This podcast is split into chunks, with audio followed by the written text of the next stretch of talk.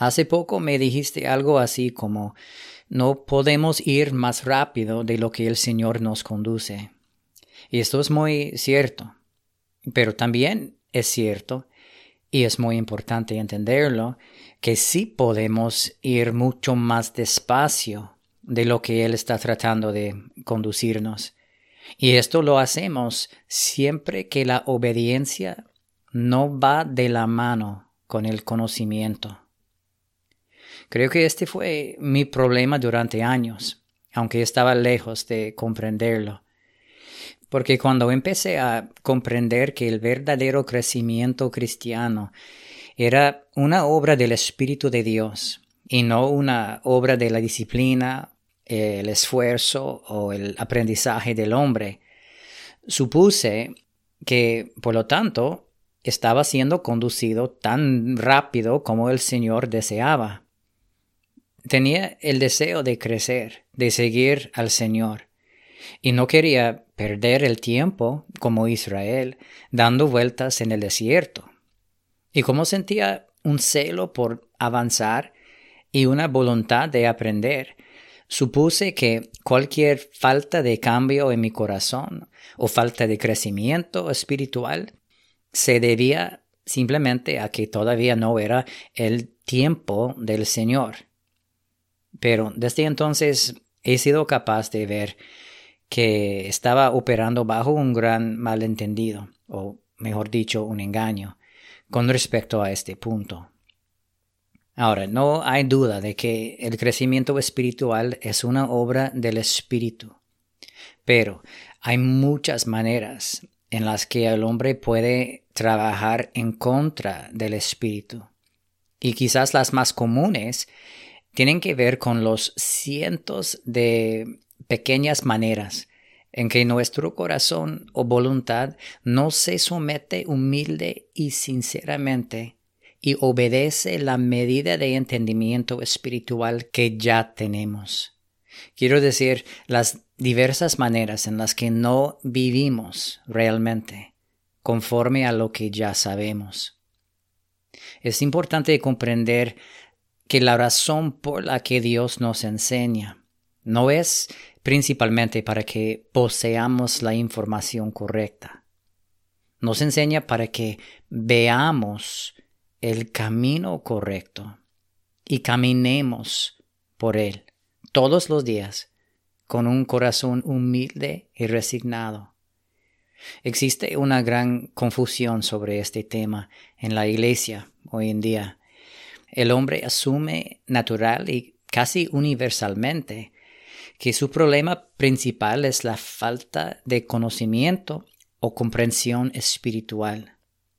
Sentimos que algo está mal, sentimos que deberíamos estar más avanzados y entonces comenzamos a leer, a estudiar, escuchamos enseñanzas, pensando todo el tiempo que avanzar en la comprensión es avanzar en el crecimiento espiritual.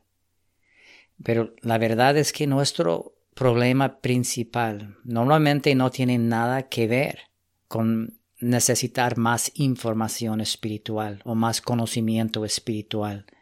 Nuestro problema y la razón de nuestra falta de crecimiento es que no hemos rendido verdaderamente nuestro corazón y nuestras vidas tanto interior como exteriormente, a las cosas que ya se nos han mostrado.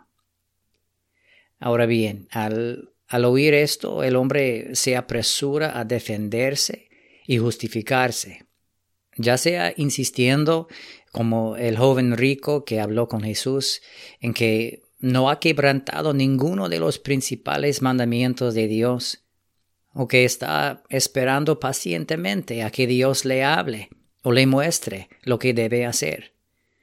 Pero esto es generalmente un gran engaño, porque, de nuevo, mientras el hombre espera y quiere echarle la culpa al tiempo de Dios o a su propia falta de entendimiento o falta de revelación, normalmente hay una multitud de pequeñas, entre comillas, pequeñas maneras en las que no está cumpliendo con lo que ya sabe que es correcto. O tal vez sea más exacto decir, hay una multitud de maneras en que su voluntad aún no se ha rendido a la voluntad revelada de Dios. En realidad no es que no sepamos lo suficiente, sino que queremos otra cosa. Ahora, no estoy sugiriendo que el hombre, mediante el esfuerzo de su voluntad, pueda producir vida o crecimiento espiritual. No. Como dice Pablo en 1 Corintios 3, 6, solo Dios da el crecimiento. Pero aunque el hombre no puede crear vida espiritual, puede y debe someterse a la vida espiritual cuando aparece.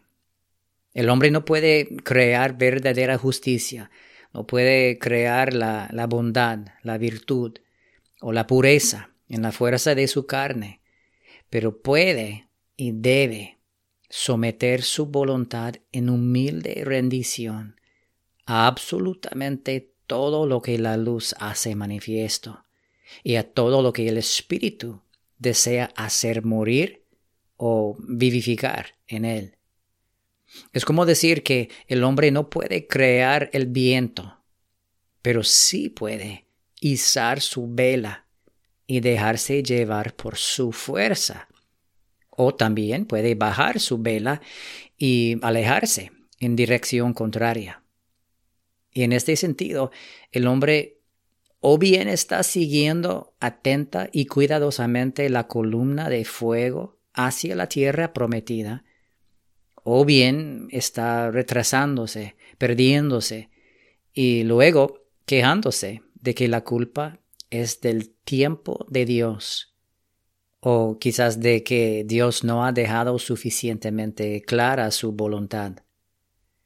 Lo que estoy tratando de decir es que cuando no nos volvemos fielmente a su reprensión, cuando no rendimos nuestros corazones, nuestras voluntades y vidas a la multitud de pequeñas maneras en que Dios nos muestra nuestra contrariedad a Él, entonces dejamos de avanzar. Y en ese momento no realmente importa cuánto deseemos que Él nos muestre su poder o nos enseñe algo nuevo o algo emocionante cuando la obediencia no sigue el ritmo o no va de la mano con el conocimiento. Nuestros ojos se oscurecen, nuestros oídos se vuelven sordos, nuestro corazón se endurece y dejamos de cruzar el desierto. Quiero decir que cuando Dios hace manifiesto algo en nuestras vidas, en nuestras palabras, deseos, búsquedas, en nuestra religión, nuestro comportamiento, nuestras relaciones, etc. Algo que está mal, muerto, vacío, hipócrita, egoísta, orgulloso, o es de alguna manera opuesto a la verdad de Dios, el propósito de Dios, la naturaleza de Dios. Esto no es para que simplemente entendamos o reconozcamos lo que es contrario a Dios. No, se nos ha dado la capacidad de sentir estas convicciones y ver estas cosas para que, como dice Pedro en 1 de Pedro 1.22, para que obedezcamos la verdad mediante el Espíritu. O como Cristo dice en Juan 3, 21, para que practiquemos la verdad. O como Judas dice en versículo 23 de, de manera muy fuerte, para que aborrezcamos aún la ropa contaminada por la carne. Se nos muestra lo que es impuro para que no lo toquemos más. Se nos muestra lo que está muerto para que lo enterremos, es decir, para que terminemos nuestra relación con ello. Se nos muestra lo que es de Babilonia, no para que podamos criticar la iglesia falsa, sino para decirnos, salid de ella, pueblo mío, para que no seáis partícipes de sus pecados, ni recibáis parte de sus plagas. La luz de Dios brilla en el corazón y manifiesta toda clase de cosas y caminos y palabras que no son del Padre, sino del mundo, de la carne y del diablo. Efesios 5 dice, todas las cosas que son reprobadas son hechas manifiestas por la luz, porque lo que manifiesta todo es la luz. Por la luz somos capacitados para ver y por su gracia somos capacitados para dejar atrás una cosa tras otra que hemos heredado de Adán, hasta que nos hayamos separado de todo por su causa. Y esta es la única manera de seguir avanzando o seguir creciendo o seguir cruzando el desierto. Y menciono todo esto, amigo, solo porque no quiero que te quedes corto del deseo de Dios para ti o para tu iglesia.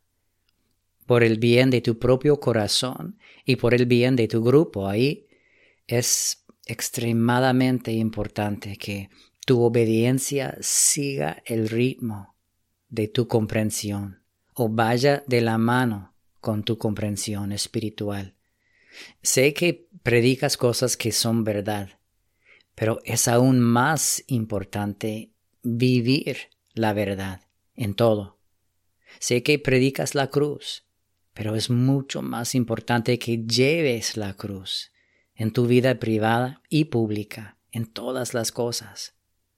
Si eres capaz de ver cosas en tu vida, en tus palabras, en la forma en que diriges la iglesia ahí, que no están bien, o que son palabras vacías, o tradiciones sin vida, cualquier cosa que no manifieste tu conocimiento actual de la verdad. Entonces, amigo, estas cosas te impedirán avanzar. Te escribo con amor y con un fuerte deseo de verte a ti y a toda la gente de allí, seguir creciendo en la vida de la verdad.